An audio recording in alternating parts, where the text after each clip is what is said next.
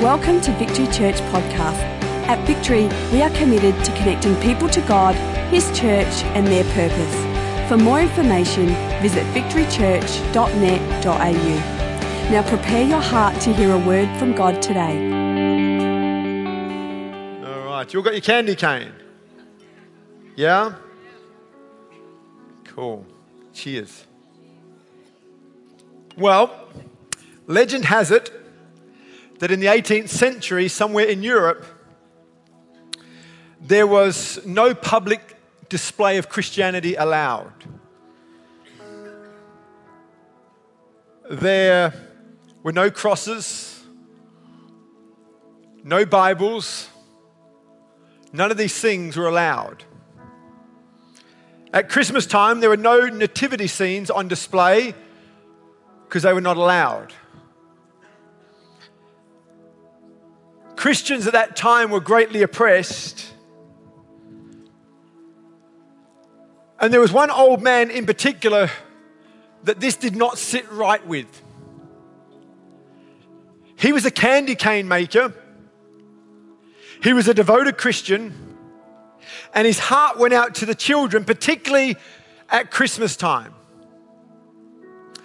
And so, this European man, devoted Christian, that was a candy maker, prayed to God for an opportunity to bless the children and give them gifts at Christmas that would teach them the Christmas story. And the answer that he felt God laid upon his heart was indeed the candy cane.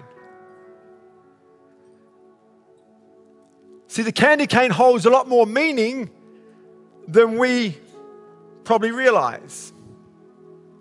And this morning, very quickly, I want to share with you what this candy cane maker was thinking and the point that he was trying to get across when he made the candy cane. See, this old candy maker had one message in mind. And that was the message of Jesus Christ. He wanted to get out to not just the children, but also to adults, the message of Christ. And his message is seen in the shape, the color, the ingredients, and the taste of the candy cane. Paul who wrote most of the New Testament, encouraged a young man by the name of Timothy to preach the word in season and out of season. And this particular time of uh, in Europe in the 18th century was a very much out of season time, and yet it was an opportunity, nonetheless, not to back off, but to come up with creative ways of presenting the gospel. And so I take my hat off to this man and so he used what was in his hand, he used his skill, he used what he was good at to create an opportunity to share the message. And I want to say for you who are listening on today, as you go to your family and friends, particularly those that are far from God, can you not please think about what is in your hand this Christmas day? What is it that you have been gifted with in order to present a simple truth of who Christ is and what Christmas is all about?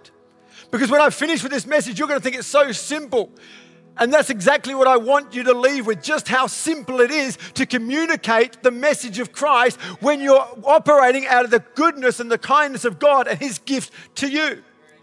What complicates life is when we try to be something that we're not. But if we would just stay within the sphere of influence and stay within the gifting that God has placed upon our lives, we can have a massive difference just as this candy maker did. And so, who wants to learn some things about the candy cane today? Very quickly.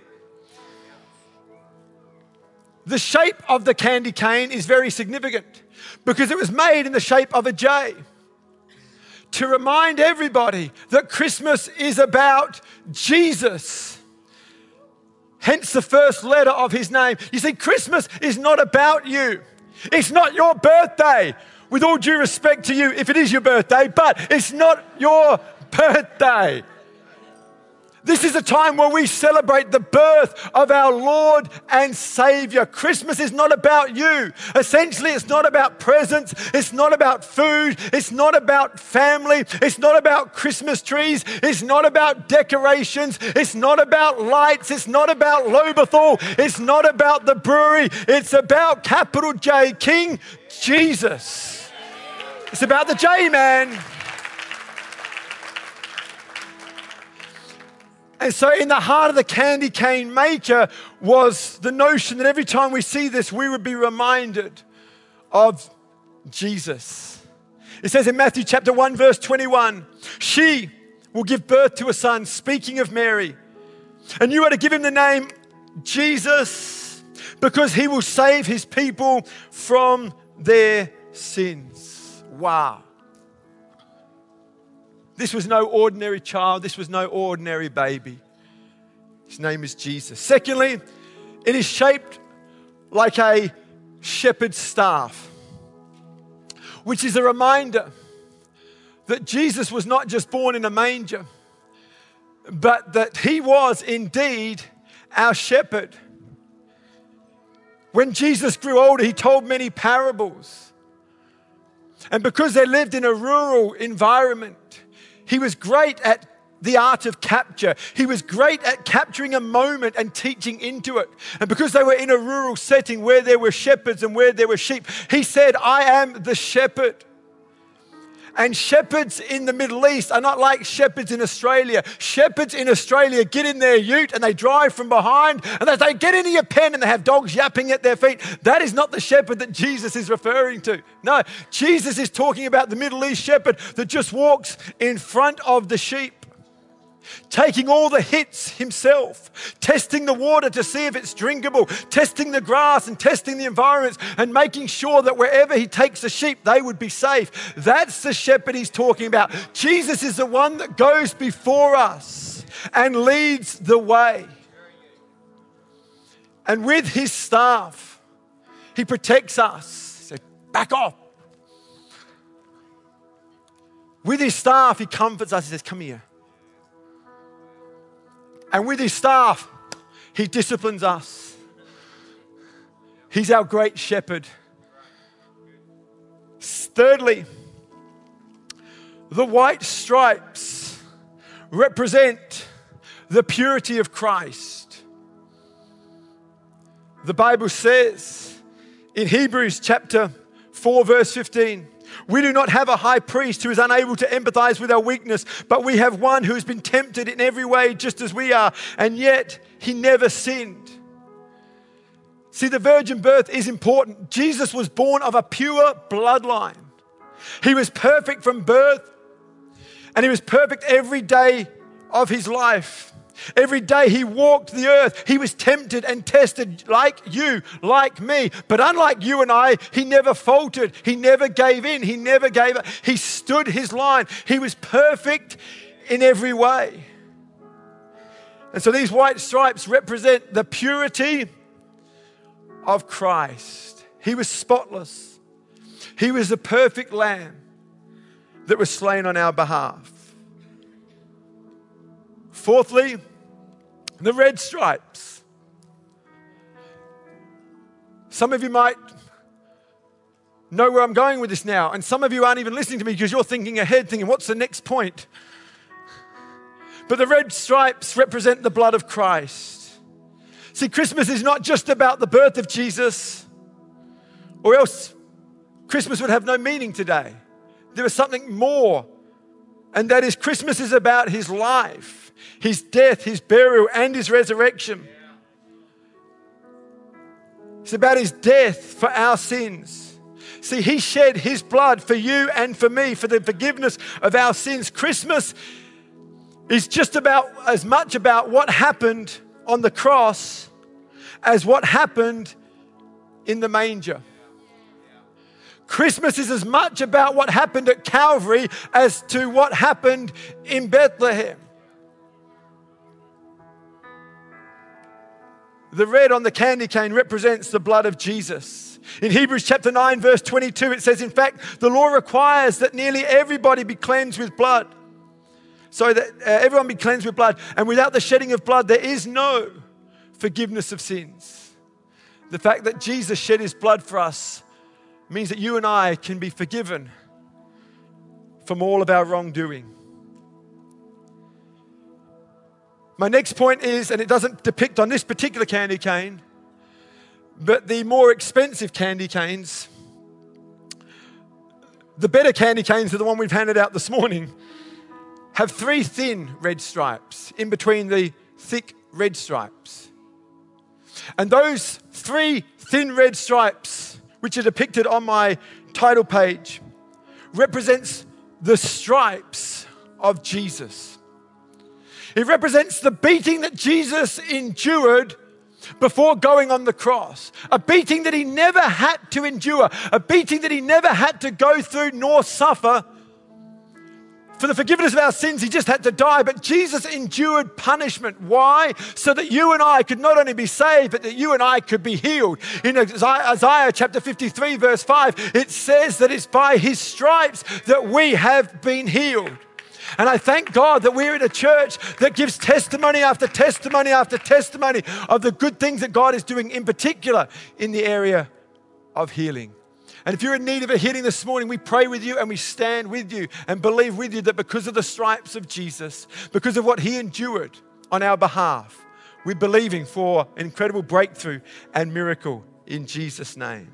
Number six, he made the candy hard to remind us that Christ is indeed the rock of our salvation. Who of you have ever tried to chomp into a candy cane only to hurt your teeth? That's because it's hard. It's because it's solid. And it's to remind us that Christ is the solid rock on which we stand.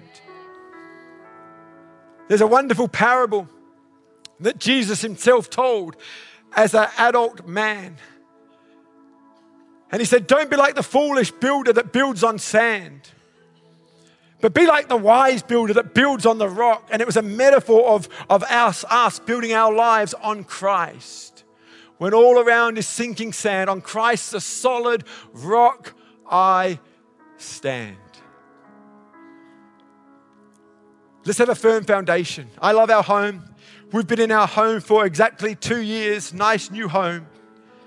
But I've got to be honest, it's a little bit frustrating during the building process.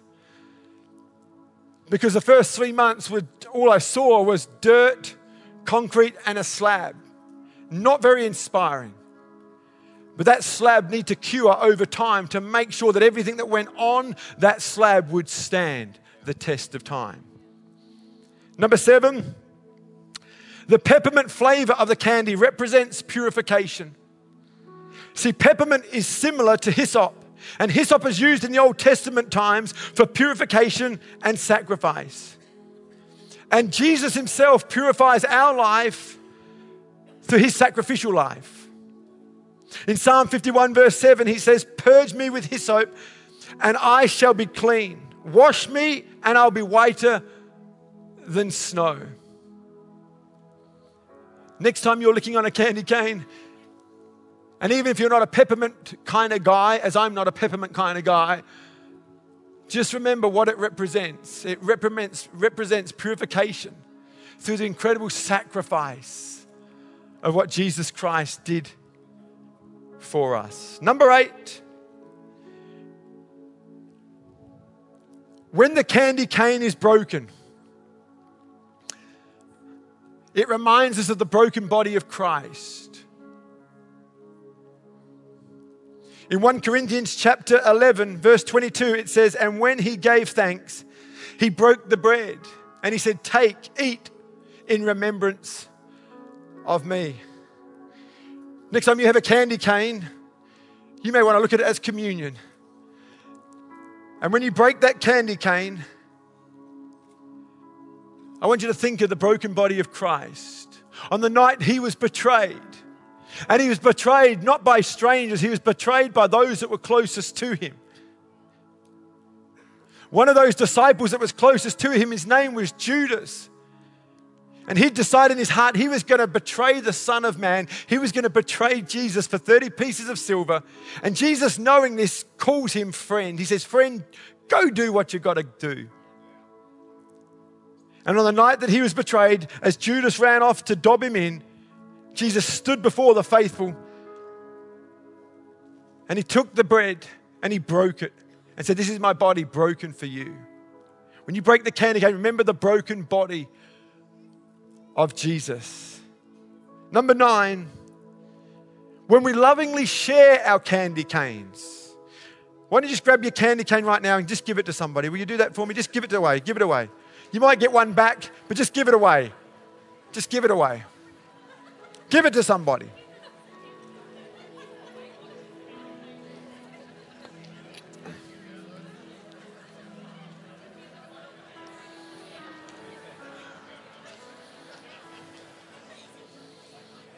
Love it. Bible says it's more blessed to give than to receive. You are more excited about your giving than receiving when you got to, uh, maybe just glad to get rid of it. I don't know. Just regifting right there. But when we lovingly, again, getting back to the origins, the candy cane maker had in mind that we'd be generous with what we'd been received. Freely we receive, freely give which reminds us of the generosity and the love of our Lord Jesus Christ, who freely gave of himself time and time again, ultimately gave his life. And so, whether it's candy canes or gifts today, as you are giving away a gift, it's an act that Jesus first did for us. If there's any generosity in us, we're really just modeling the generosity that has been on display for the last 2,000 years.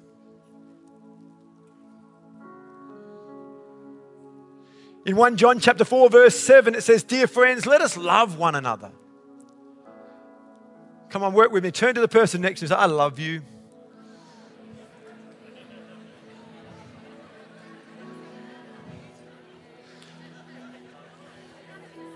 Let us love one another. Lots of love in the room. People say, get a room. Well, this is a room. Love on one another. Just, just, we're in a room. Let's, let's see the love. That's inspired me for a whole preaching series right there. Get a room. Well, this is a room. Just write that down for someone. I'll, I'll, we're going to do a series next year called Get a Room.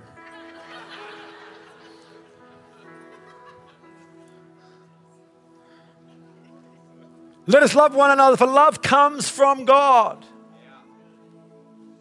Every one of you, sorry, everyone who loves has been born of God and knows God. Whoever does not love does not know God because God is love. See, God doesn't love us because we're lovable. That's good news. We took early morning selfies by the tree, hair everywhere, pajamas. It's like, oh, thank you, God, that you don't love us because we're lovable. He loves us because He is love. God's not trying to love, He is love. It's not like He looks down and goes, oh, just try my best to love. No, no, He is love. God is just being God when He loves us because that's who He is. It's not what He does, it's who He is. And so, in the giving and the receiving of presents today, let us remember the purpose behind that. See, the purpose of our giving and receiving is not that we might get a better present than we give. I know for some it's become that, but that's not what God had in mind. It's not that we might get a more expensive present than the one we give and think, yes, bargain, cha-ching. and can I just say, regifting is not giving at all, it's just throwing out your trash. You can dress it up wherever way you like. But the moment you give something you don't want, you're not giving anything, you're just having a spring clean. Come on, just being honest. God so loved the world that He gave His best. He gave what was near and dear to Him. That's what makes the gift so precious. When you give away something that you really want, look at Steve. Look at Steve at the back there. Stand up, Steve. Steve, Uncle Steve, Steve Hedrick, there he is. Look at that blue shirt. Look at that blue shirt. That's, that's amazing. Steve stays with us every Christmas. He's our adopted son and he's the adopted uncle to our kids. Stays with us every Christmas, done it five years. There's no snow, but we try our best. And Jordan goes, Dad, I picked a shirt out for Uncle Steve to give away at Christmas. She got him two, actually. He said, What do you think? oh, I really like it.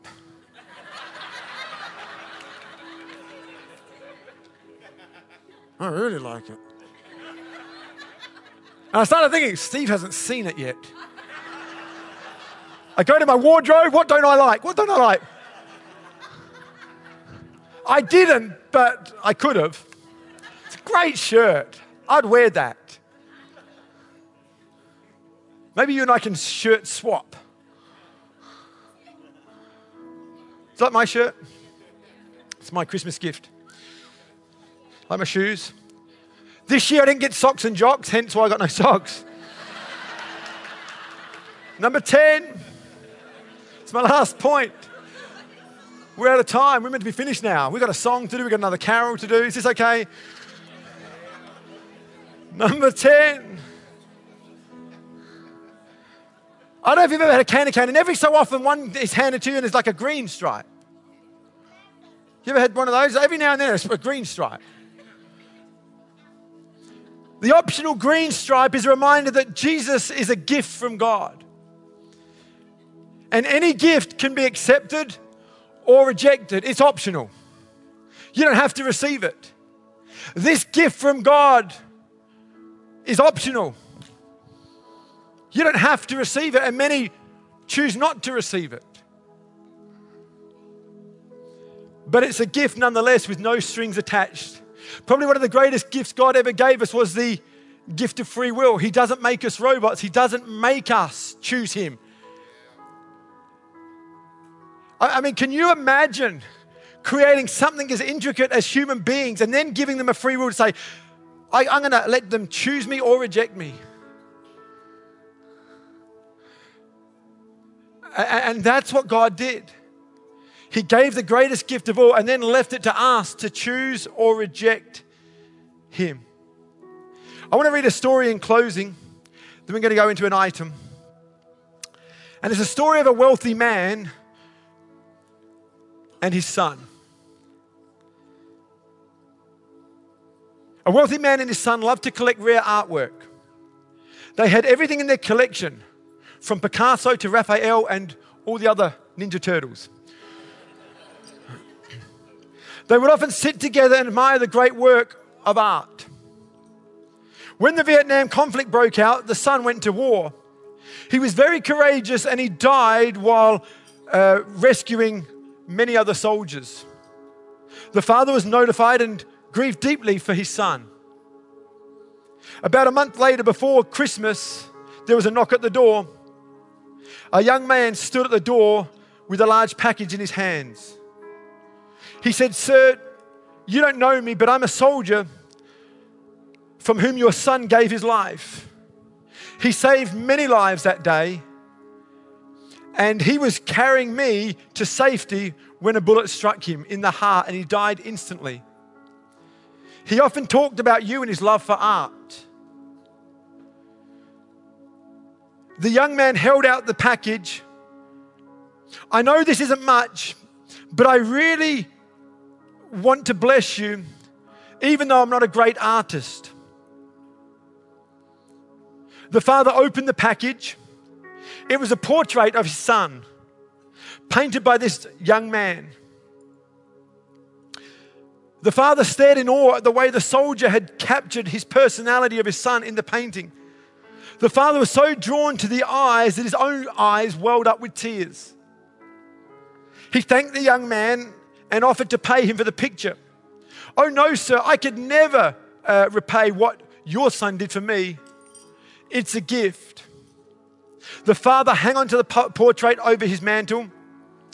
Every time visitors came to his home, he took them to see the portrait of his son before he showed them all the other great works that he had collected. The father himself died a few months later. There was to be a great auction the, of the paintings. Many influential people gathered, excited to see the great paintings and having the opportunity to purchase one for their own collection. The auctioneer pounded his gavel. We will start the bidding with this picture of the son. Who will bid for this picture? There was silence. Then a voice in the back of the room shouted, We have come to see the famous paintings. Skip this one. But the auctioneer persisted. Will someone bid for the painting? Who will start the bidding? $100, $200, for $300. Another voice shouted angrily, We didn't come to see this painting. We came to see the Van Goghs, the Rembrandts. Get on with the real bids. But the auctioneer continued, The son, the son, who will take the son? Finally, a voice came from the back, very angry. It was a long-time gardener. Uh, sorry, uh, finally, a voice came from the very back of the room. It was the long-time gardener of the man of the son. I'll give you $10 for the painting. Being a poor man, that's all he could afford. We have $10. Do we have $20? The auctioneer continued. Someone shouted, Give him the, ten, uh, give him the painting for $10. Let us see the masters. $10 is the bid. Won't someone bid $20?